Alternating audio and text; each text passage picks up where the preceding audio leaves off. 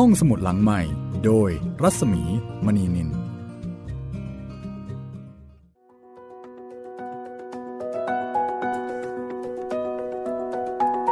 สวัสดีค่ะ กลับมาเปิดทำการอีกครั้งหนึ่งแล้วนะคะสำหรับรายการห้องสมุดหลังไม้ค่ะ สวัสดีครับ ผมจิตรินเมฆเหลืองรายงานตัวครับผม ค่ะ ห้องสมุดหลังไม้เปิดทำการ จากบทประพันธ์ของอูเฉิงเอินค่ะในติ่นแปลเทียนวันเรียบเรียงนะคะ ในช่วงปลายสมัยรัชกาลที่ 5 และฉบับที่เราใช้อยู่นี้จัดพิมพ์โดยสำนักพิมพ์สร้างสรรค์บุ๊กส์นะคะ ขอบคุณเอาไว้ณที่นี้ค่ะ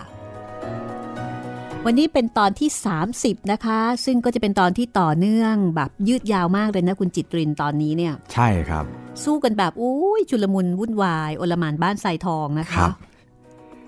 เออพี่หมีครับครับ ผมเพิ่งไปอ่านบทความมาอีกแล้วอืมเกี่ยวกับปีศาจสองตัวนี้พอดีเลยครับพี่ กิมกักแล้วก็เงินกักเนี่ยนะคะ ใช่ครับค่ะ เป็นยังไงบ้าง เจออะไรบ้างเอ่อเจ้าปีศาจสองตัวเนี้ครับ มีตำนานของสองตัวเนี้ยอยู่ในหลายประเทศเลยครับ โอ้ ขนาดนั้นเลย ใช่ครับ คือว่าเงินคำว่าเงินเนี่ย มันแปลว่าเงินครับ ส่วนกิมก็คือทอง อ๋อใช่ใช่กิมเนี่ย พี่ทราบว่าแปลว่าเงินอ๋อแต่เอ้ยกิมที่แปลว่าทองครับใช่ไหมเหมือนห้างห้างทองใช่ครับแม่กิมนั่นกิมนี่กิมต่างแต่เงินนี่แปลว่าเงินๆใช่ครับอ๋อเป็นปีศาจก็คือเงินปีศาจทองครับอ๋อพี่นี่เป็นทอง น้องนี่เป็นเงินใช่ครับโอเคผมโอเคอืมมันก็มีตำนานของเจ้าสองตัวเนี้ยอยู่ในหลายประเทศอย่างเช่น ประเทศญี่ปุ่นครับอืมีตำนานของกินคาขุกับอืมคินคาขุครับอืมก็คือปีศาจเขาเงินกับปีศาจเขาทองม เหมือนกับในซึนเหมือนกับในไซอิ๋วเลยครับพี่ค่ะอ๋อ เป็นกิมกักแล้วก็เงินกักนะคะ พี่นี่รวยกว่าสิคะอย่างนี้ เพราะพี่นี่เป็นทองนะคะ ใช่ครับ แต่น้องเนี่ยเป็นแค่เงินอะแต่เขาก็มักจะไปไหนมาไหนด้วยกันเนาะครับ แล้วก็มาเจอกับลิง อันนี้นี่น่าจะบังเอิญสุดเงินกับทองมาลองของนะคะครับอยากจะกินพระถังซัมจั๋งแต่ก็เจอลิง มาขัดขวางเอาไว้ แล้วก็เจอลิงที่หลอกครั้งแล้วครั้งเล่า เฮ่งเจียนี่แปลงเป็นหลายเวอร์ชั่นมากนะคะครัมาบเจอกับเจ้าปีศาจเงินกับเจ้าปีศาจทองเนี่ยแปลงแล้วแปลงอีกแปลงอีกแปลงแล้วๆกระบวนการความคิดในการเรียบเรียงว่าจะต้องแปลงเป็นอะไรนี่สุดยอดจริงๆ จะว่าเป็นคนเฉลียวฉลาดก็ว่าได้ครับค่ะแค่ควบคุมอารมณ์ไม่ค่อยอยู่แค่นั้นเอง อืม คุณคุณนะ คนเราบางทีถ้าควบคุมอารมณ์ไม่อยู่เนี่ยไอความเก่งบางทีมันก็เสียคุณค่าด้อยคุณค่าไปอย่างน่าเสียดาย แล้วก็ไม่ค่อยมีเครดิตเนาะพระถังซัมจั๋งก็เลยไม่ค่อยจะชอบหน้าเฮงเจีย ใช่ครับ ในขณะที่โป้ยไก่ก็ไม่ค่อยจะเก่งอะไรมากนะคะ แต่ว่าไอ้เจ้านี่นี่ สามารถที่จะควบคุมอารมณ์ อารมณ์โกรธได้ แต่ไม่เข้าไม่สามารถที่จะควบคุมอารมณ์โลภแล้วก็อารมณ์หิว แหมแต่ละคนมีกิเลสตัณหาของตัวเอง ใช่ค่ะ เพราะว่าเฮ่งเจียเนี่ยจะเป็นตัวแทนของโทสะครับ ในขณะที่โป้ยก่ายจะเป็นตัวแทนของความโลภส่วนซัวเจ๋งซึ่งไม่ค่อยจะมีบทบาทอะไรมากนัก แล้วก็เป็นคนที่ไม่มีพิษสงนะคะ ก็จะเป็นตัวแทนของความหลง หลงในที่นี้ก็คือมึนๆอึนๆว่าอะไรก็ว่าตามกันหลงจริงค่ะ ความคิดความอ่านอะไรก็อาจจะไม่ได้ชัดเจนสักเท่าไหร่ อันนี้ก็จะเป็นตัวแทนของเนี่ยค่ะกิเลสตัณหา 3 อย่างที่ครอบงำจิตใจของมนุษย์เรานะคะ ตั้งแต่อดีตการและก็คงจะรวมไปถึงอนาคตอันไกลโพ้นนะคะ ตราบใดที่ยังคงมีมนุษย์อยู่เนี่ยค่ะ เราก็ยังคงเวียนว่ายอยู่ในอันนี้แหละไม่โลภโกรธก็หลง ซึ่งมีเจ้าสามตัวนี้เป็นสัญลักษณ์ เอาละเดี๋ยวเรา ไปฟังกันต่อเลยไหมคะว่าเอ่อเฮ่งเจียได้ของวิเศษมาแล้วเนี่ยจะเอาไปทำอะไรๆดีเลยครับพี่ ได้น้ำเต้าวิเศษเนาะครับอ่าน้ำเต้าวิเศษที่โอ้โหแต่มันโหดมากเลยนะไอ้เจ้าของวิเศษนี่ครับ คือถ้าเกิดว่าจับใครใส่ลงไปในน้ำเต้าเนี่ยคนคนนั้น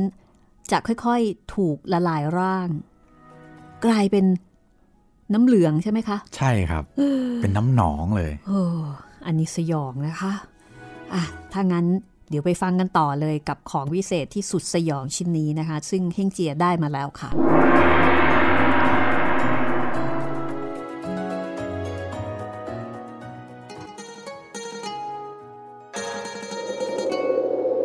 ฝ่ายเฮงเจียเมื่อได้ของวิเศษมาแล้ว ก็หนีออกมานอกถ้ำกลายเป็นร่างเดิมค่ะ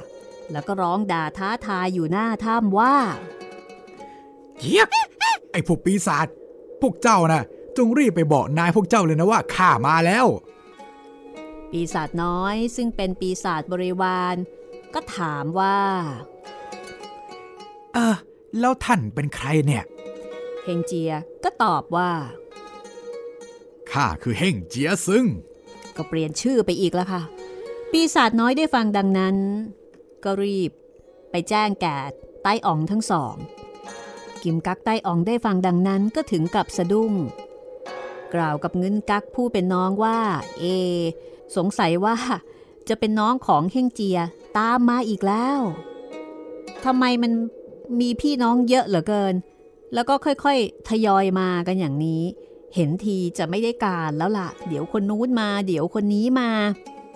เดี๋ยวก็ต้องมานั่งจับกันอยู่เรื่อยเลย เงินกักใต้อ๋องก็เลยบอกว่า วางใจเถิด น้ำเต้าวิเศษนี้สามารถใส่ได้ถึงพันคนเลยทีเดียว เมื่อกี้เพิ่งจะจับเจียเฮ่งซึงไปคนเดียว โห นับประษาอะไรกับเฮ่งเจียซึง เดี๋ยวจะไปจับอีกคนหนึ่งให้ดูเงินกักก็เลยหยิบเอาน้ำเต้าปลอม ออกเดินไปยังหน้าถ้ำยังไม่รู้ตัวว่าน้ำเต้าของจริงนั้นถูกซิลไปแล้ว พอออกมาก็ร้องถามทันทีว่า เอ้ย ไอ้คนไหน ถึงมาท้าทายอึกกระทึกอยู่ที่นี่วะเจ้านะ่ะมาถึงนี่ข้าจะไม่สู้กับเจ้าหรอก แต่จะเรียกชื่อเจ้าสักคำหนึ่งเจ้ากล้าขารับหรือเปล่าล่ะเฮงเจียก็ทำทีบอกว่า ถ้าเจ้าเรียกข้าข้าก็จะขานรับข้าจะเรียกเจ้าบ้าง เจ้าจะขานรับบ้างหรือเปล่าล่ะเงินกักไต้อ๋อง ไม่รู้ความเป็นจริง ว่าน้ำเต้าของจริงนั้น ไปอยู่ในมือของเฮ่งเจียแล้ว เงินกักไต้อ๋องก็บอกว่า ข้าเรียกเจ้า เจ้าเข้ามาอยู่ในน้ำเต้า เจ้าจะได้อะไรที่ไหนมาใส่ข้าเล่า ข้าเนี่ย มีน้ำเต้าเหมือนกัน เจ้าอย่ามาสำคัญตัว ว่ามีน้ำเต้าอยู่คนเดียวนะเว้ยเงินกักก็บอกว่า เอาถ้ามีจริงก็เอาออกมาให้ดูเลยสิว่าจะเป็นยังไง ที่พูดนี่ แค่พูดเล่นใช่ไหม คือเงินกักก็ไม่เชื่อ ว่ามันจะมีสองน้ำเต้าไปได้อย่างไงของวิเศษแบบนี้เฮงเจียได้ฟังปีศาจพูดจาท้าทายเช่นนั้น ก็งัดเอาน้ำเต้าวิเศษออกมาจากในเสื้อ ยกขึ้นชู แล้วก็บอกว่า ไอ้เจ้ามารร้าย เจ้าจงดูน้ำเต้าเถอะ เงินกักเห็นน้ำเต้าก็ตกใจ เพราะว่ามันเหมือนกันเหลือเกิน เหมือนราวกับอันเดียวกัน ก็เลยร้องถามว่าไปได้มาจากไหน เฮงเจียก็ไม่รู้จะบอกอย่างไร เพราะไม่ทราบว่ากำเนิดเดิมของน้ำเต้าเนี่ย มันมีความเป็นมาอย่างไง ก็ย้อนถามกลับมาว่า แล้วน้ำเต้าของเจ้าล่ะ ได้มาจากไหน ฝ่ายปีศาจก็พาซื่อ หารู้ไม่ว่าเฮงเจียจะเอาคำตอบของปีศาจนั่นแหละ เอามาตอบ ก็หลงกล ตอบไปตามความจริงว่า อันน้ำเต้านี้ ท่านท้ายเสียงเล่ากุล ซึ่งเป็นเทวดาชั้นผู้ใหญ่เนี่ย เคยแปลงเป็นเหมือนกับแปลงเป็นนางฟ้า นางหนึ่งหวย ประกอบทำหินปะฟ้า พอปะมาถึงทิศตะวันออกที่เขากุนหลุนซัว ข้างริมเขานั้นมีของวิเศษ ของท่านท้ายเสียงเล่ากุล ท่านท้ายเสียงเล่ากุลก็เอาของนั่น มาประกอบทำเป็นน้ำเต้าทอง เพราะฉะนั้น จึงมีมาจนถึงทุกวันนี้ ก็คือมาจากท่านท้ายเสียงเล่ากุลนั่นเอง เฮงเจียได้ฟังปีศาจบอกเล่าความเป็นมา ของน้ำเต้าวิเศษก็บอกว่าเจี๊ยกของเราก็มีกำเนิดมาของเจ้านั่นแหละ แต่ของเราเป็นตัวผู้ของเจ้าน่ะเป็นตัวเมีย มีฤทธิ์น้อยกว่ากัน ปีศาจได้ฟังก็ งงเลย เฮ้ย มีตัวผู้ตัวเมียด้วยหรือนี่ ปีศาจเงินกักก็บอกว่า จะตัวผู้หรือตัวเมีย มันก็ใช้ได้เหมือนกันแหละนะ เฮงเจียบอกว่า ถ้าพูดอย่างนั้น ก็ลองดูไหมล่ะ เดี๋ยวเฮงเจียจะยอมให้เรียกก่อน แล้วเฮงเจีย จะขอเรียกชื่อปีศาจภายหลัง คือต่อให้ก่อน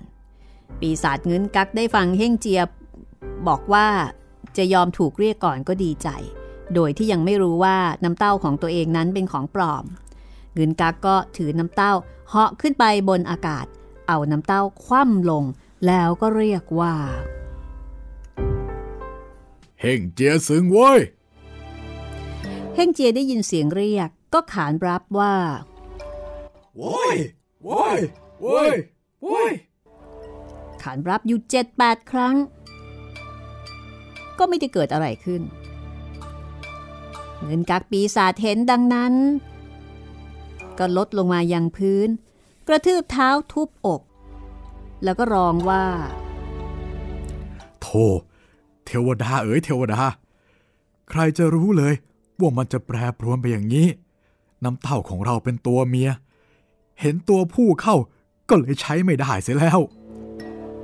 เฮงเจียหัวเราะ แล้วก็เยาะเย้ยปีศาจว่าเจี๊ยกเจี๊ยกเจี๊ยกเจ้าน่ะ รีบเก็บของเจ้าไปเลย เดี๋ยวลองข้าเรียกบ้าง เฮงเจียก็เหาะขึ้นไปกลางอากาศทำเหมือนกันทุกอย่าง เอาปากน้ำเต้าคว่ำลงตรงปีศาจ แล้วก็ร้องเรียกว่า ไอ้เงินกักปีศาจโว้ย เงินกักก็ดันขานรับว่าโว้ย ทันใดนั้นเอง เงินกักก็ถูกซูบเข้าไปอยู่ในน้ำเต้าตามอิทธิฤทธิ์ของน้ำเต้าวิเศษ ถูกเก็บเข้าไปในน้ำเต้าของตัวเองเรียบร้อยแล้ว จากนั้นเฮงเจียก็ลดร่างลงมาอย่างพื้น เดินตรงไปที่ปากถ้ำทางเดินก็ไม่ค่อยจะเรียบร้อย เฮงเจียหิ้วน้ำเต้ามา ได้ยินเสียงเงื้นกักใต้อ๋อง ซึ่งอยู่ในน้ำเต้าเนี่ยร้องไม่หยุดเลย เดินมาประเดี๋ยว ก็มาถึงประตูถ้ำเฮงเจียก็ยกน้ำเต้าขึ้นสั่นสักพักหนึ่งพวกปีศาจเห็นดังนั้น ก็รีบวิ่งเข้าไปบอกกิมกักใต้อ๋อง คือปีศาจเนี่ยรู้แล้ว ว่าเงินกักใต้อ๋อง ถูกเรียกเข้าไปอยู่ในน้ำเต้า ก็รีบไปฟ้องกิมกักใต้อ๋อง บอกว่าตอนนี้เกิดเรื่องใหญ่แล้วท่านไต่อ๋องเห่งเจียซึง จับเงินกักไต่อ๋อง ใส่น้ำเต้ามายืนภาวนาอยู่หน้าถ้ำแล้ว กิมกักใต้อ๋องได้ฟังบรรดาบริวารบอกดังนั้นก็ถึงกับตกตะลึง ล้มลงกับพื้น แล้วก็ร้องไห้คร่ำครวญถึงเงินกักใต้อ๋องว่าโธ่น้องเอ้ย พี่กับเจ้าลงมาจากสวรรค์ จุติยังมนุษยโลกเป็นเจ้าเขา คิดว่าจะได้รับความสุขด้วยกันแท้ๆ ไม่รู้ว่าไอ้พวกถือบวชเหล่านั้น มันจะมาฆ่าเจ้าให้ถึงแก่ความตาย บรรดาพวกปีศาจบริวาร เห็นนายมีความโศกเศร้า ก็พากันร้องไห้ตาม คือเศร้ากันไปทั้งถ้ำเลยทีนี้ป่วยกายซึ่งถูกมัด โยงแขวนอยู่บนคือ เห็นเหตุการณ์ด้านล่างก็อดไม่ได้ ร้องพูดออกมาว่า เฮ้ยไอ้ปีศาจน้องของเองตอนนี้ก็ตายไปแล้ว เองจะร้องไห้ไปทำไมให้ป่วยการ รีบจัดแจงทำอาหารเจให้สะอาด แล้วก็เชิญพวกข้าเนี่ย ไปสวดมนต์ให้น้องของเจ้าไปสวรรค์จะดีกว่า กิมกักได้ฟังดังนั้น ก็ยิ่งแค้นโป้ยกาย อยากจะจับเอามาฆ่ากินซะก่อนเลย และไปเห็นพวกปีศาจวิ่งเข้ามาบอกอีกแล้ว บอกว่า ตอนนี้เฮงเจียซึงมาร้องด่าท้าทายอยู่ที่หน้าถ้ำอีกแล้ว กิมกักก็ตกใจ ใช้ให้พวกปีศาจไปตรวจดูของวิเศษว่าตอนนี้เนี่ย ยังเหลือของวิเศษอยู่อีกกี่อย่าง ปีศาจก็บอกว่าตอนเนี้ยยังอยู่อีกสามอย่าง คือกระบี่พัดไฟ ขวดน้ำมนต์กิมกักก็เลยบอกว่า มันกลับเอาคนของเราใส่ไปในน้ำเต้า จงเอาพัดไฟกับกระบี่นั่นมา พวกบริวารก็เลยหยิบของวิเศษสองสิ่งนั้น มาส่งให้กับกิมกักใต้อ่อง กิมกักก็เอาพัดเน็บไว้กับคอเสื้อ มือก็ถือกระบี่เดินออกมาอย่างหน้าถ้ำแล้วก็มาร้องด่าเฮงเจียที่หน้าถ้ำว่า ไอชาติลิง เจ้าฆ่าแม่กับน้องของข้าข้ามีความแค้นกับเจ้ายิ่งนักเฮงเจียมีหรือจะถูกด่าแต่ฝ่ายเดียวเฮงเจียด่าตอบกลับไปอย่างนี้ค่ะ เฮ้ยเจ้าปีศาจ เจ้ายังจะมาหาที่ตายอีกเหรอ เจ้านะ รีบกลับเข้าไปส่งตัวอาจารย์ของข้าออกมา ข้าจะไว้ชีวิตเจ้า กิมกักไต้อ๋องก็ไม่ได้ตอบโต้ว่าอะไร แต่ว่าถือกระบี่ ตรงเข้ามาฟาดฟันเฮงเจียเลย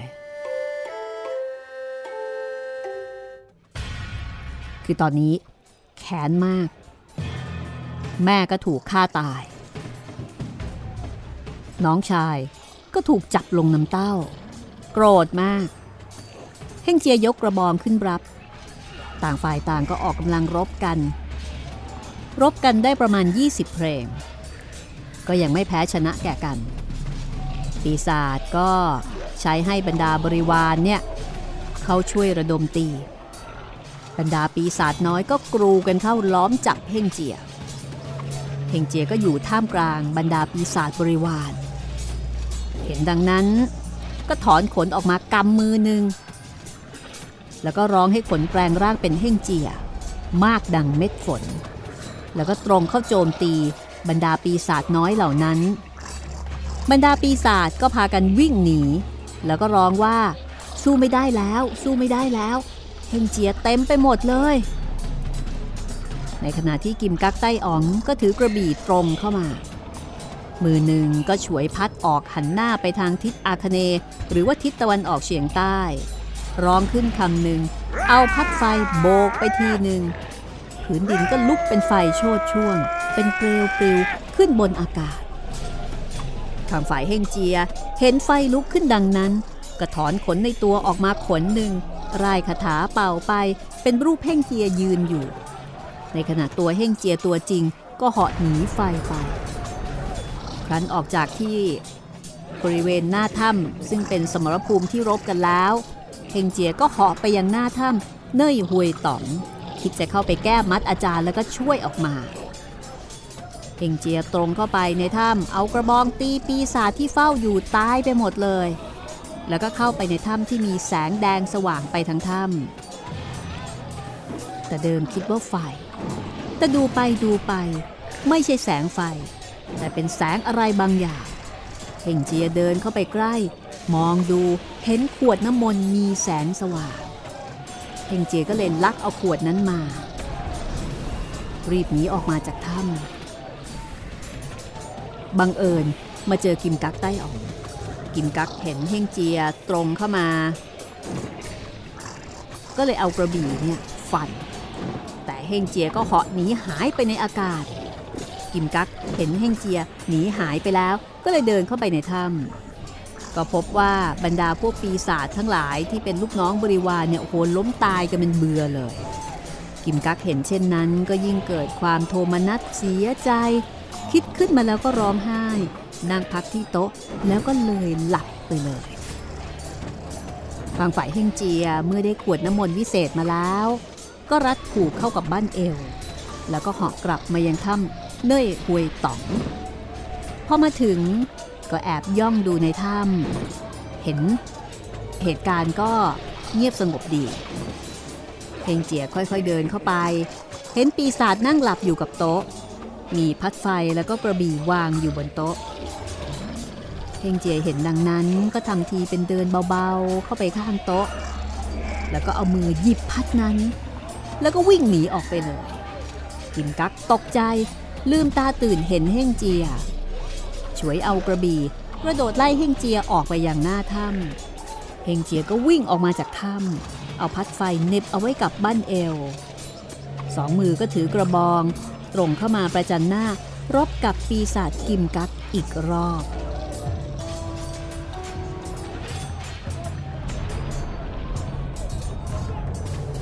คราวนี้ ทั้งสองฝ่าย เข้ามาประจันหน้ารบกัน ปีศาจคืนกักออกกำลังรับเฮ่งเจียได้ถึง 40 เพลง แต่หลังจากนั้น ก็ต้านทานกำลังเฮ่งเจียไม่ไหว จึงล่าถอยเหาะหนีไปทางทิศตะวันตก ตรงไปยังถ้ำเอี่ยมเล่งต่อ ฮงเจียเห็นปีศาจหนีไป ก็ลงเดินเข้าไปในถ้ำแก้มัดอาจารย์ แก้มัดโป้ยกายแล้วก็สัวเจ๋ง ทุกคนก็ดีใจ หาอาหารมากินกันในถ้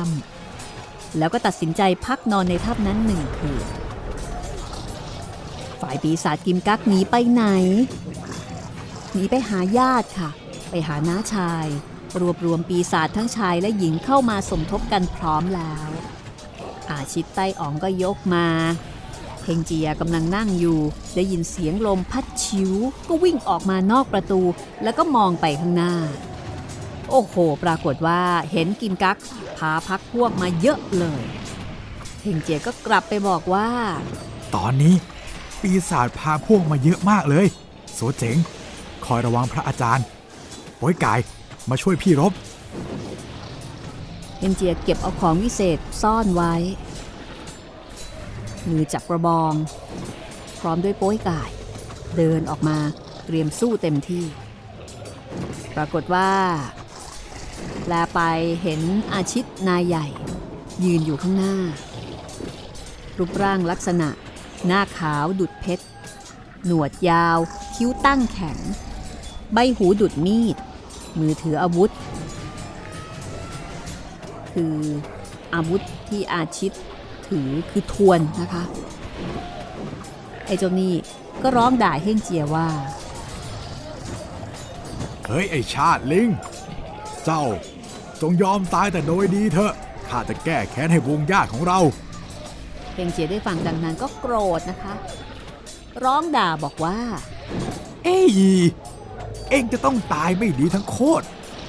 เจ้านี่ ไม่รู้จักฝีมือข้า ข้าเนี่ยฝีมือระดับปู่ของเองเลยนะ เจ้าอย่าวิ่งหนีไปเลย มารับกระบองหนูสักทีนึง จากนั้นปีศาจอาชิตก็เอาทวนแทงเฮงเจีย เฮงเจียยกกระบองขึ้นรับปัดเอาไว้ ต่างออกกำลังเข้มแข็งรบกัน ได้ประมาณ 30 เพลง ปีศาจกำลังน้อย สู้กำลังเฮงเจียไม่ได้ ก็ถอยหนี เฮงเจียก็ละไล่กระชั้นมา กิมกักยกกระบี่ เข้าสกัดหน้า แล้วก็รบกันอีก 30 เพลง อาชิตใต้อ๋อง ก็หวนมาช่วยรบป่วยไก่แลเห็นก็เลยจับคลาดเหล็ก กระโดดเข้าสกัดรบแก่อาชิตใต้อ๋อง รบกันได้พักใหญ่ ก็หาได้แพ้ชนะกันไม่ อาชิตใต้อ๋องก็ร้องให้ปีศาจบริวารเข้าระดมกันช่วย พวกปีศาจก็พากันเข้าช่วยรบคือร่วมรบไปด้วย สัวเจ๋งเห็นดังนั้นก็จับพรองเหล็กตรงเข้ามาสกัดหน้า แล้วก็ตีบรรดาพลปีศาจนี่กระจุยกระจายไปเลย อาชิตใต้อองเห็นทีว่าแย่แน่ๆก็กระโดดหนีไปโผยไก่ไล่กระชั้นชิด ตามมาแล้วก็เอาคราดสับลงทีหนึ่งอาชิตใต้อองถึงกับตายคาที่ เอาคลาดคลาดดูศพ พบว่า เป็นเพียงแค่เสือปลาตัวหนึ่งเท่านั้นเอง กิมกักเห็นข้าน้าชายตายแล้ว ก็พระออกมาจากเฮ่งเจีย ถือเกียมมารบกับโป้ยกาย โป้ยกายก็เข้าต่อสู้กับกิมกัก สัวเจ๋งเห็นดังนั้น ก็จับพรองเข้าช่วยโป้ยกาย ปีศาจทานกำลังสองสองคนนี่ไม่ไหวนะคะ ก็พาออกแล้วก็หนีไปโวยไก่กับสัวเจงก็ไล่ตามเฮงเจียเห็นดังนั้น ก็ชิงเหาะสกัดดักหน้า เอาขวดวิเศษออก หันปากขวด ตรงไปยังปีศาจกิมกัก แล้วก็ร้องเรียกมาคำหนึ่งว่า ท่านกิมกักไต่ออง แต่กิมกักใต้อ่องนั้น เข้าใจว่าเป็นเสียงบริวารร้องเรียก ก็เลยขานรับ จากนั้นร่างของกิมกักใต้อองก็เลยแล่นเข้าไปอยู่ในขวดพิเศษ เรียบร้อยเฮงเจียรีบเอายันมาปิดปากขวดเอาไว้ แลไปเห็นกระบี่วิเศษของปีศาจ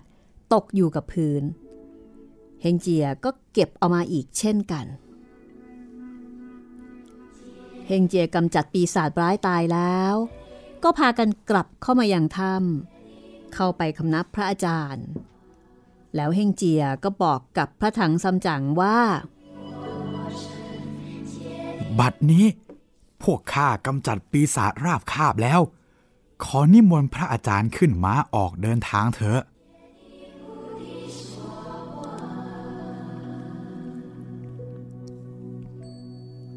ระถังซัมจั๋งได้ฟังก็มีความยินดี อาจารย์กับสิทธิ์ออกเดินทางตรงไปยังทิศประจีนคือทางตะวันตก แต่ในขณะที่กำลังเดินไปนั้น ก็แลไปเห็นชายชราผู้หนึ่ง ยืนอยู่ข้างทาง เดินออกมายึดเอาพระถังซัมจั๋งไว้ แล้วก็ถามว่า ท่านพระสงฆ์จะไปไหน จงคืนของวิเศษมาให้ข้าพเจ้าก่อนเฮงเจีย ดูไปดูมา ก็รู้ว่า นี่ไม่ใช่ชายชราปกติธรรมดา แต่เป็นเทวดาชั้นผู้ใหญ่ท้ายเสียงเล่ากุลนั่นเองเฮงเจีย เมื่อรู้ความจริงก็รีบคำนับ จากนั้นก็ถามว่า ท่านท้ายเสียงเล่ากุลท่านจะไปไหน เอาละค่ะ ก็คงจะต้องพักกันก่อนนะคะ และเดี๋ยวช่วงหน้ากลับมาติดตามกันต่อว่า ท้ายเสียงเล่ากุลจะยังไงกับเฮ่งเจียนะคะ กับไซอิ๋วตอนที่ 30 ช่วงที่ 2กำลังสนุกเลยค่ะ พักสักครู่ค่ะ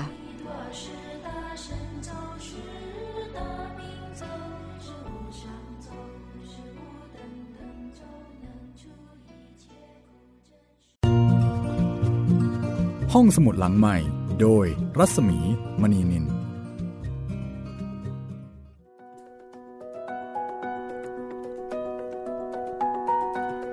เข้าสู่ช่วงที่2นะคะ พักรบกันสักแป๊บหนึ่งนะคะคุณจิตเรนครับผม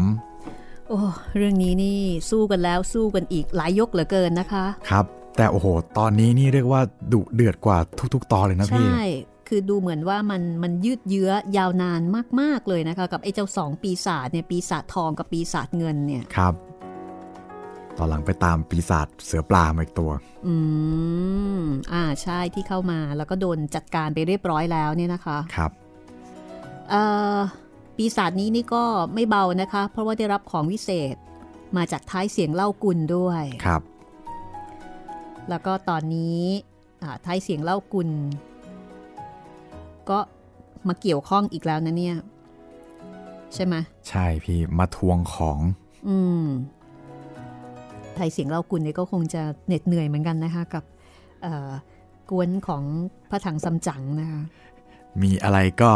ไม่เจ้าแม่กวนอิมก็ท้ายเสียงไทยเล่าเสียงกุลเล่ากุลซึ่งถือได้ว่าเป็นผู้หลักผู้ใหญ่ครับ ซึ่งเป็นผู้สนับสนุนอย่างเป็นทางการคอยดูแลนะแหมแต่ถ้าดูแลทุกเรื่องขนาดนี้นี่ ไม่ไม่พาไปด้วยกันไปเลยละไม่ได้ เพราะว่าท่านต้องดูแลอะไรนะบำบัดทุกข์บำรุงสุขของสวรรค์ทั้งปวงด้วย เดี๋ยวไม่สนุกเดี๋ยวเฮงเจียไม่ได้แสดงฝีมืออ๋อนะเดี๋ยวมันจะง่ายเกินมันไปจะง่ายง่ายเกินไปครับ ไม่มีรสชาตินะ ทีนี้คุณผู้ฟังคะสำหรับเรื่องไซอิ๋วเนี่ยตอนนี้เราเล่ามาได้ ก็ประมาณ อืม ใกล้ ๆ จะจบเล่มหนึ่งแล้วเนาะใช่ครับ ใกอีกล้ ๆ ละ อีกนิดเดียวจะจบเล่มหนึ่งแล้วครับ ค่ะ ก็หลังจากนั้นพอขึ้นเล่มสองก็น่าจะประมาณ น่าจะประมาณสัก 60 ตอน น่าจะได้ครับ เดาเอาว่าประมาณนั้น แล้วก็หลังจากนั้นถ้าคุณผู้ฟังอยากจะฟังเรื่องไหน เสนอมาได้นะคะ ซึ่งตอนเนี้ยก็เริ่มมีคนเสนอมาแล้วจริง ๆ ก็มีคนเสนอมาเป็นระยะระยะนั่นแหละ คือเสนอมาได้ตลอดเลยนะคะ ไม่จำเป็นว่าจะต้องรอให้จบก่อนเพ ราะราะถ้าเกิดว่าเราพิจารณาแล้วเรื่องที่คุณเสนอมาเนี่ยมันโอเคกับช่วงจังหวะเวลากับเรื่องของการขอลิขสิทธิ์นู่นนี่นั่น เราก็จะจัดตามความเหมาะสม เพราะฉะนั้นคุณผู้ฟังก็เสนอมาได้ อยากฟังเรื่องไหนอย่างไรนะคะแต่ว่าจะได้หรือไม่ได้เนี่ยอันนั้นก็ว่ากันอีกเรื่องหนึ่งนะคะค่ะอย่าว่าเราก็ละกันถ้าเกิดขอมาแล้วยังไม่ได้ฟังนะครับ ก็ขอไปที่ทางเพจนะคะ ซึ่งตอนนี้ก็มี 2 ช่องทางด้วยกันนะคะ ครับ ช่องทางแรกนะครับ ทางแฟนเพจ Facebook ไทย PBS Radio ครับผม ค่ะ หรือว่ามาที่เพจรัศมีมณีนินทางนี้ก็ได้นะคะ แต่รู้สึกเหมือนกับว่าจะมีคนเสนอเรื่องของนวนิยายจีนกำลังภายในหลายเรื่องอยู่เหมือนกันนะ เป็นที่นิยมมากเลยพี่ ค่ะ บางคนก็บอกว่าอยากให้เอาริทมิสั้นเนี่ยมาเล่าใหม่ โอ้ ค่ะ คิดถึงลีคิมฮวงนะคะลีน้อยลีลีน้อยมีดบิน แต่ว่าเหมือนเป็นทั้งเรื่อง น่าจะไปสถาบันโรคสวงอก ครับผมเป็นการละโลกหรือเปล่าเนี่ยแต่เขาเก่งมากเลยครับ เป็นคนดีมากด้วยนะคะ แล้วก็อุ้ยเสี่ยวป้ออุ้ยเสี่ยวป้อมังกรหยกมังกรยงอ่า อันนี้เป็นเรื่องที่มีเสนอกันเข้ามานะคะ ครับผม วนๆอยู่กับกิมยงโกเล้ง ค่ะ ไม่ต้องไปไหนละค่ะเพราะว่าแต่ละเรื่องนี้ก็ยาวแบบโหหลายเล่มเลยนะคะ น่าจะสูสีกับไซอิ๋วครับผมค่ะ ก็อย่างไรก็ตามเสนอมาได้ เพราะว่าเรื่องทุกเรื่องเนี่ยถึงแม้ว่าจะฟังสนุกสนุก แต่ว่ามันก็จะมีข้อคิดมีปรัชญา มีเรื่องของการเรียนรู้ชีวิตที่สอดแทรกอยู่ในนั้นนะคะ เหมือนอย่างเรื่องของไซอิ๋วเนี่ยค่ะ จริงๆแล้วอันนี้เป็นนวนิยายที่ผู้ประพันธ์เนี่ย ต้องการที่จะแสดงธรรมะนะ คือสอดแทรกธรรมะครับ ทุกอย่างเป็นสัญลักษณ์หมดเลย แต่ว่าเราเล่าในระดับสนุกนะคะ เพื่อที่ว่าให้ทุกคนรวมไปถึงเด็กๆเนี่ยฟังได้ เมื่อฟังรับรู้เรื่องราวแล้ว แล้วถ้าประทับใจอยากจะไปออยากจะไปต่อยอด ในเรื่องของความลึกซึ้ง อันนี้คุณผู้ฟังก็สามารถ ไปตามอ่านเองได้นะคะสำหรับฉบับที่เราใช้อยู่เป็นฉบับที่จัดพิมพ์โดยสำนักพิมพ์สร้างสรรค์บุ๊กค่ะ แล้วก็เป็นสำนวนปลาตั้งแต่ปลายสมัยรัชกาลที่ 5 นะคะ ถ้าไปอ่านแล้ว ก็อย่าสงสัยว่าทำไมไม่เหมือนที่เราเล่านะคะ เราดัดแปลงภาษามาให้เข้าใจง่ายที่สุดแล้วครับ เราก็อาจจะต้องมีใส่ไข่บ้างเล็กน้อยนะคะ ครับ จะได้กินง่าย ๆ ถ้าอ่านตามนี่จริง ๆ นี่ โอ้โหมึนตึบเลย งงตายเลยครับ ค่ะ คนอ่านยังงงเลยค่ะครับนะคะ เพราะว่าระยะเวลานี่มันห่างกันโอ้โหเป็นเป็นร้อยปีนะคะ ภาษาก็เปลี่ยนแปลงไปเยอะ เอาละทีนี้เเดี๋ยวเรากลับไปยังที่เกิดเหตุก็แล้วกันดีไหมคะ ดีเลยครับพี่ ค่ะ ไปเจอกับท้ายเสียงเล่ากุลนะท้ายเสียงเล่ากุลมาตามของวิเศษละเฮงเจียจะว่ายังไง เพราะว่าเฮงเจียนี่ไปไปขโมยของเขามา ได้ทั้งน้ำเต้าใช่ไหมใช่ครับ ได้ทั้งเชือก ได้พัดไฟได้กระบี่อีก เอามาหมดเลยครับค่ะ อันนี้เรียกวิ่งราวแล้วเนี่ยก็ แต่ว่าเหนือฟ้ายังมีฟ้า เหนือเฮงเจียยังมีท้ายเสียงเล่าคุณนะคะ ครับอะทางนั้นไปตามต่อกันเลยนะคะ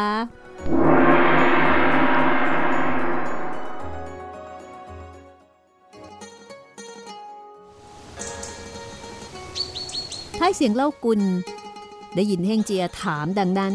ก็เหาะขึ้นไปนั่งบนบันลังแก้วลอยอยู่กลางอากาศ แล้วก็ร้องเรียกว่าซึนเฮงเจีย จงคืนของวิเศษมาให้กับเราเฮงเจียก็เหาะตามขึ้นไปถามว่า เจียบของวิเศษนั่นคืออะไรที่ไหนท้ายเสียงเล่ากุลก็เลยบอกว่าก่อนน้ำเต่านั่น เราเอาไว้ใส่ยา ขวดนั่น เราเอาไว้ใส่น้ำกระบี่นั่น เราเอาไว้ปราบมารร้าย พัดนั่น เราใช้พัดไฟ เชือกนั่น เราเอาไว้ขาดเอว ไอ้สองปีศาจนั่น คนหนึ่งรักษาเบ้าทองชื่อกิมทงจื้อคนหนึ่งรักษาเบ้าเงิน ชื่อเงินทงจื้อ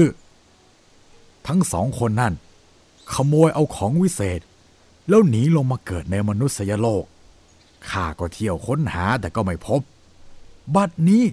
เฮ่งเจียจับได้ มีความชอบ แหมท่านนี่ ปล่อยลูกศิษย์ลงมาทำความวุ่นวาย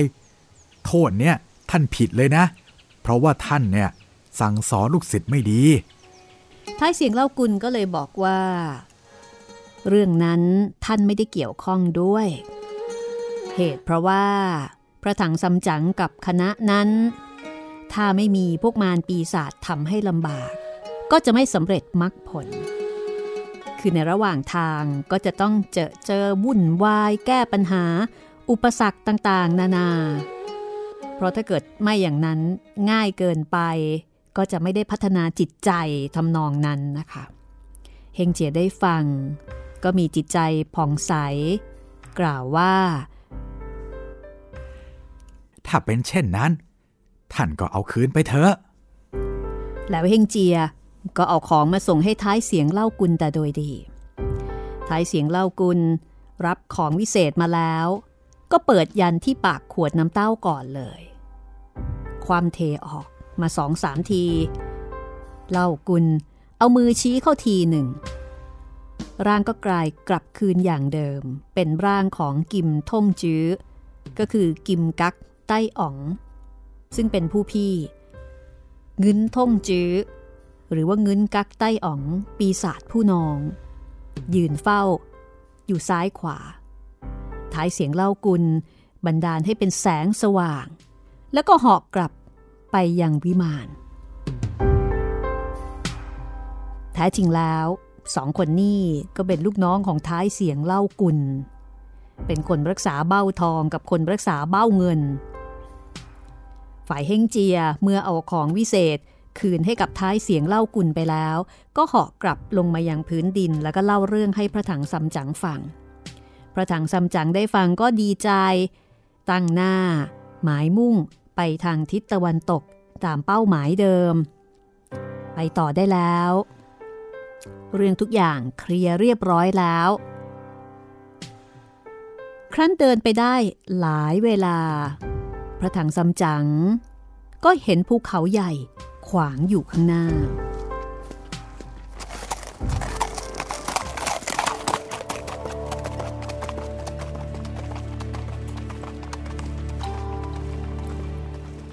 นั่นภูเขาอะไรขวางอยู่ข้างหน้า จะมีอะไรบ้างหรือเปล่านี่ พวกเจ้าจงระวังให้ดีล่ะ บางที อาจจะมีพูดผีปีศาจหรือว่ามียักษ์อยู่ก็ได้ ท่านอาจารย์ อย่าวิตกคิดวุ่นวายไป ตั้งจิตตั้งใจให้แน่วแน่เป็นหนึ่ง สารพัดเหตุการณ์ก็จะไม่มีอยู่เองหนทางที่จะไปยังไซทีทำไมจึงได้มีความยากลำบากเช่นนี้ อาตมาจำได้ ตั้งแต่ออกจากเมืองมา คิดได้สี่ห้าปีแล้ว ป่านนี้ก็ยังไม่ถึงเกียกเกียกเกียกไม่ช้าไม่เร็ว ยังไม่ได้จากประตูเลย ท่านอาจารย์ อย่าได้เอามารำพึงเป็นอารมณ์เลย จงวางอารมณ์นั่น ตั้งหน้าไปเถอะ แม้มีความเพียรแล้ว ความประสงค์อย่างใดก็คงสำเร็จดังความปรารถนาทั้งสิ้น จากนั้นสิทธิ์กับอาจารย์ ก็พากันเดินทางต่อไป จนกระทั่ง ใกล้จะค่ำแลไปเห็นที่ริมปากช่องเขา มีตึกห้องหอเรียงระดับกันเป็นแถวๆ พอดูดีๆ ปรากฏว่า เป็นอาราม เป็นวัดขนาดใหญ่ พระถังซัมจั๋งก็ลงจากหลังม้า แล้วก็พากันเดินเข้าไป พอไปถึงประตูใหญ่ มองขึ้นไปด้านบน เห็นมีอักษรใหญ่ห้าตัว บอกชื่อวัด ว่า วัดนี้มีนามว่า กือเซ็กซูโปลิมยี่มีความหมายว่านี่เป็นวัดที่หลวงสร้างคือไม่ใช่วัดชาวบ้านแบบธรรมดาธรรมดา วัดหลวง เฮงเจียก็ถามว่า เอาละใครจะเข้าไปขออาศัยนอน ข้าจะเข้าไปเองก็แล้วกัน พระถังซัมจั๋งตอบลูกศิษย์ แล้วก็จัดแจง ครองจีวรนนุ่งห่มให้เรียบร้อย เพราะว่าจะต้องเข้าไปเจรจากับนักบวช ก็ต้องดูแลจัดแต่งให้เรียบร้อย จากนั้น ก็เดินเข้าไปในประตูชั้นที่หนึ่ง มองเข้าไป ก็เห็นรูปเจ้ากิมกังบูชาอยู่ เดินเข้าไปในประตูชั้นที่สอง ก็เห็นมีรูปเท้าจตุโลกบาล หลังรูปเข้าไปในประตูชั้นที่สามมีไม้สนต้นใหญ่สี่ต้น ต้นหนึ่ง มีพุ่มออกสาขาปกคลุมร่มรื่น แลไปข้างนั้น มีพระอุโบสถใหญ่ พระถังสำจังสำรวมกิริยา แล้วเดินเข้าไปนมัสการพระพุทธรูป จากนั้นก็เดินไปทางด้านหลังของพระอุโบสถ เห็นอุบาสกคนหนึ่งเดินออกมา พระถังสำจังก็บอกว่า อัตมภาพมาจากเมืองใต้ถัง จะไปยังประเทศไซที บัดนี้มาถึงตำบลนนี้ เวลาก็จวนจะค่ำแล้ว อยากจะขอพักอาศัยสักคืนหนึ่ง รุ่งเช้าก็จะลาไป อุบาสกผู้นั้นตอบว่า ข้าไม่ใช่เจ้าของวัด เป็นแค่คนทำความสะอาด เจ้าวัด ท่านยังอยู่ข้างใน ข้าจะเรียนถามท่านก่อน ถ้าท่านยอมให้อาศัย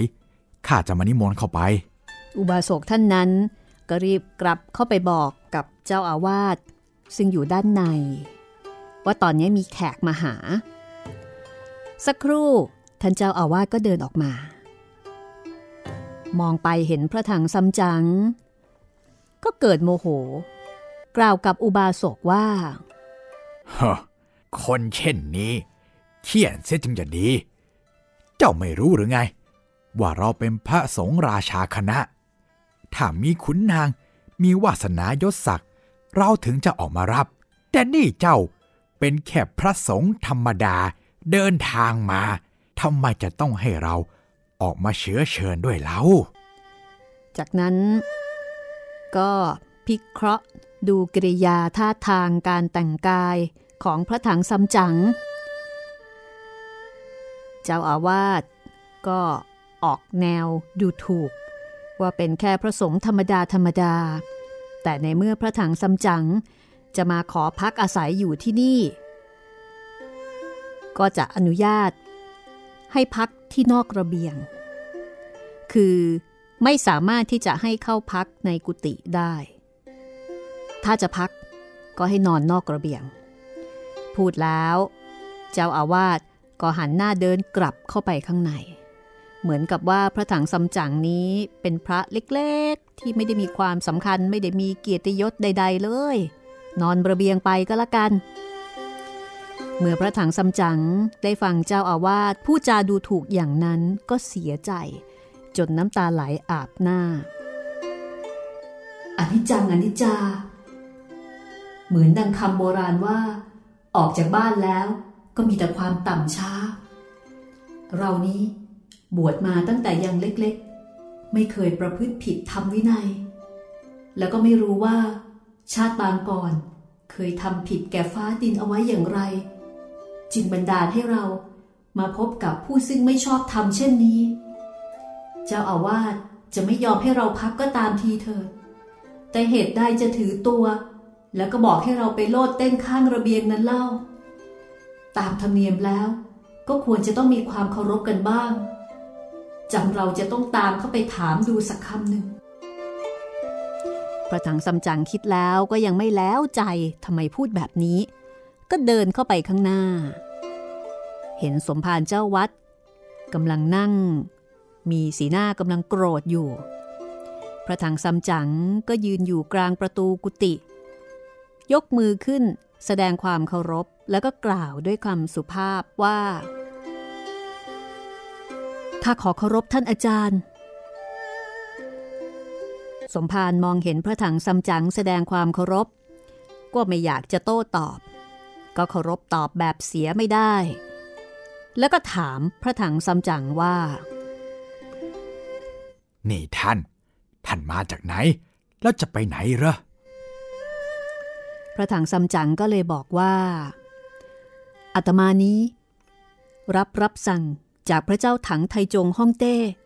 ให้เดินทางไปยังประเทศไซที เพื่ออาราธนาพระไตรปิฎกบัดนี้ข้ามมาถึงตำบลนนี้ เวลาก็จวนจะพรบค่ำอยากจะขออาศัยพักในอารามของท่านสักคืนหนึ่ง รุ่งเช้าจึงจะขอลา ขอท่านอาจารย์ได้กรุณาด้วย สมภารได้ฟังดังนั้น ก็บอกว่า ท่านจะไปไซที อาราธนาพระธรรมทำไมจึงไม่ไปตรงทางทิศตะวันตก มีแห่งหนึ่งประมาณห้าสิบเส้น ที่นั่นมีห้องเตรียมค้าขายข้าวแกงบริบูรณ์ ทั้งที่ห้องพักก็ดีอาตมาให้พักไม่ได้ เพราะเป็นพระสงฆ์เดินทางคำโบราณ ท่านย่อมว่า เสือร้ายเข้ามาถึง ต้องปิดประตูบ้าน แม้ว่าไม่ได้กัดคน แต่เมื่อก่อนได้ทำให้เสียชื่อ พระสังซัมจั๋งได้ฟังเจ้าอาวาสพูดดังนั้นก็เลยย้อนถามว่า ท่านอาจารย์ ที่ท่านว่าครั้งก่อนได้เสียชื่อนั้น คือเหตุผลประการใดหรือ สมภารตอบว่าเฮ้ยเมื่อคราวก่อน มีพวกพระสงฆ์ เดินทางมานั่งพักกันที่หน้าประตูใหญ่ อาตมาเห็นเธอขัดสน เสื้อผ้าก็ขาดรุ่งริ่ง จึงนิมนต์เข้ามาพักข้างใน ยกข้าวเจมาเลี้ยง แล้วเอาจีวรมาถวายให้องค์ละผืน ให้พักอยู่สองสามวัน แต่ที่ไหนได้ พวกเขาเอาแต่กินกินนอนนอนอยู่ที่นี่เจ็ดแปดปี คงเห็นว่าอยู่สบายแล้ว ก็เลยทำเรื่องไม่ชอบทำต่างๆ พระถังซัมจั๋งก็เลยถามว่า ที่ว่าพระเหล่านั้น ประพฤติไม่ชอบธรรมหมายถึงอะไร คืออยากรู้ว่าพระเหล่านั้นได้ทำอะไรเอาไว้ ซึ่งทำให้เจ้าอาวาสเนี่ยมีอคติกับพระสงฆ์เดินทาง สมภารก็ แจกแจงว่า พระสงฆ์เหล่านั้นเวลาสนุก ก็เอาอิฐและกระเบื้องมาคว้างป่าเล่น เวลาไม่สนุกเวลาเบื่อเบื่อก็เที่ยวเจาะชัยตามฝาผนังและกำแพง พอถึงหน้าหนาว ก็หักไม้ประตูเอามาติดไฟผิง เวลาร้อนก็เปิดประตูทิ้งไว้เกะกะ ผ้าที่ใช้ทำธงก็เอามาฉีกมัดทำรองเท้า แล้วก็ลักทูบลักเทียนลักหม้อลักไห สารพัดในการที่จะทำเรื่องไม่ดีไม่งาม พระถังซัมจั๋งได้ฟังเจ้าอาวาสเล่าให้ฟังดังนั้น ก็คิดในใจว่าเฮ้อคิดสงสารแต่ตัวเรา เราไม่ได้เป็นเช่นอย่างที่ท่านเจ้าอาวาสพูดเลยสักนิด คิดดังนั้น ก็เดินกลับออกมา ด้วยสีหน้าเศร้าส้อย คือไม่เคยทำอะไรไม่ดี แต่กลับต้องมารับกรรมที่คนอื่นเขาเคยทำเอาไว้ให้เสียชื่อ เฮงเจียเห็นพระอาจารย์เดินกลับออกมา ด้วยสีหน้าเศร้าโศกก็สงสัยๆท่านอาจารย์ พระสงฆ์ในวัด ด่าว่าอะไรพระอาจารย์เหรอ จึงมีหน้าเศร้าส้อยอย่างนั้นน่ะ เขาไม่พอใจข้า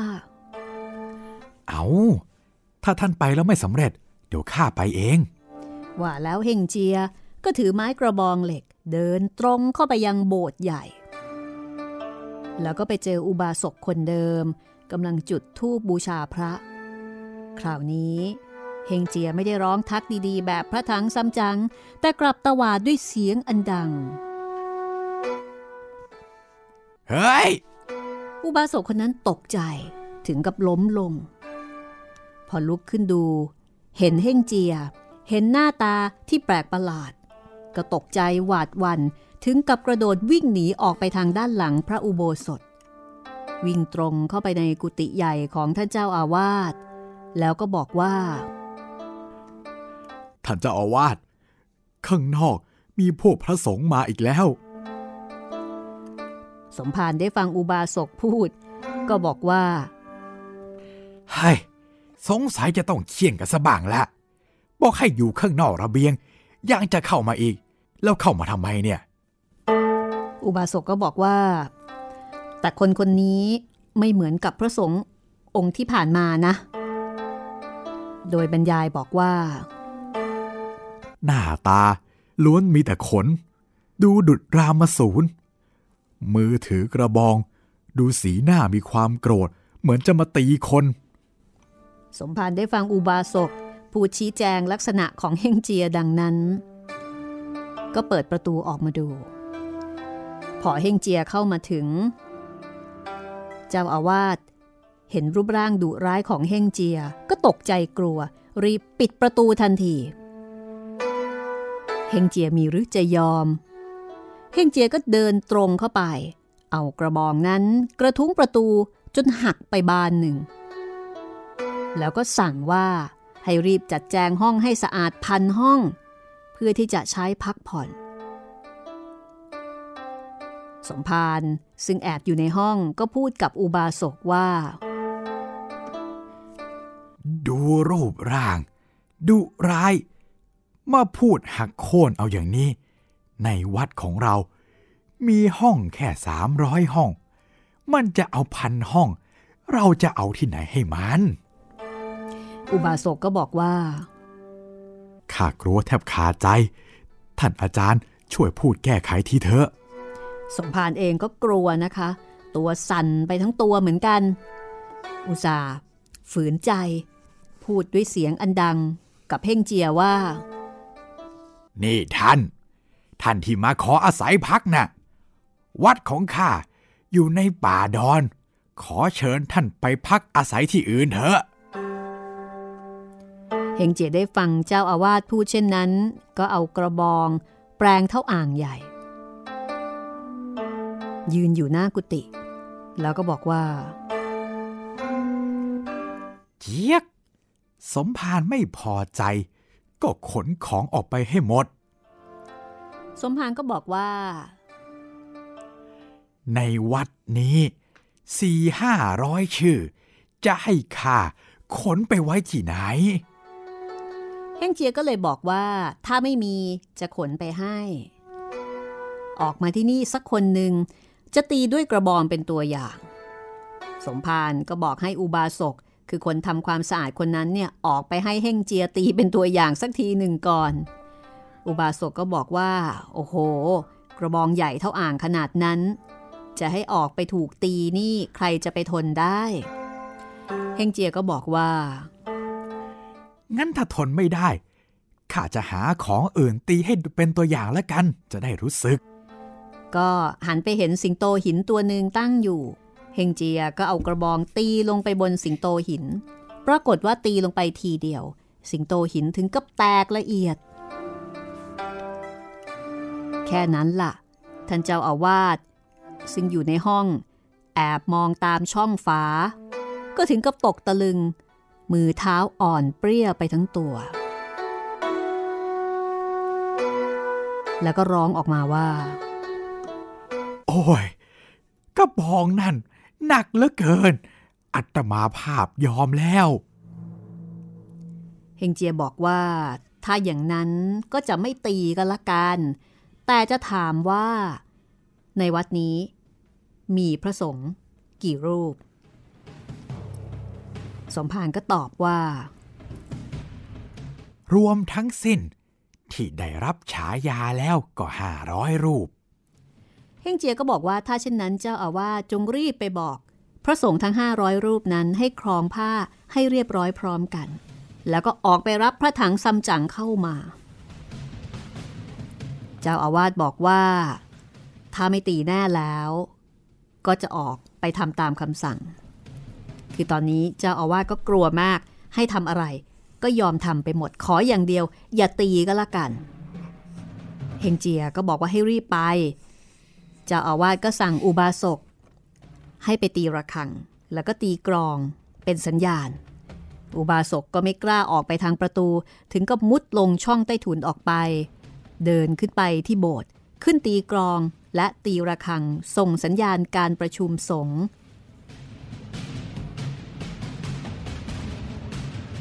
ข้างฝ่ายพระสงฆ์ในอารามเมื่อได้ยินประฆังและกรองสัญญาก็ไปพร้อมกันที่โบสถ์เอาละค่ะ เรื่องราวจะเป็นอย่างไรต่อไปนะคะ ก็คงจะต้องติดตามกันต่อต่อหน้าค่ะ ตอนนี้ดูเหมือนว่าเฮงเจียก็จะโกรธแทนพระถังซัมจั๋งสงสารพระอาจารย์นะคะ โอ้ ถึงขั้นให้เรียกพระสงฆ์ออกมาหมดวัดเลย ค่ะโดนเขาดูถูกน้อยแน่บางอาจมาทำพระอาจารย์ของเราได้ เจ้าอาวาสไม่ต้อนรับ เพราะฉะนั้นไปเชิญพระทั้งวัดมาเลย มาต้อนรับอาจารย์เรา ไม่อย่างนั้นแล้วก็จะตี จะตีให้ตาย ขนาดสิงโตหินตีทีเดียวนี้แตกละเอียดไปหมดเลย แล้วคนจะไปเหลืออะไรนะคะ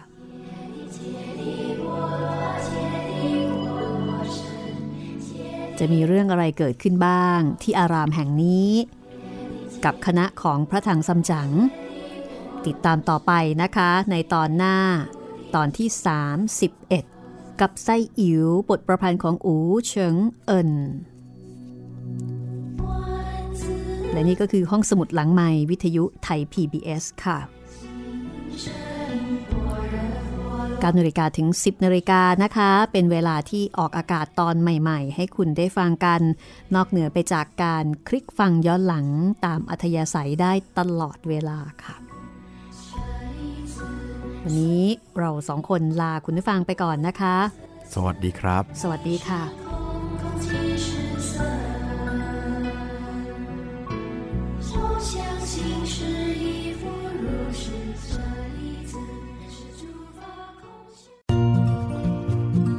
ห้องสมุดหลังใหม่ โดยรัศมีมณีนิน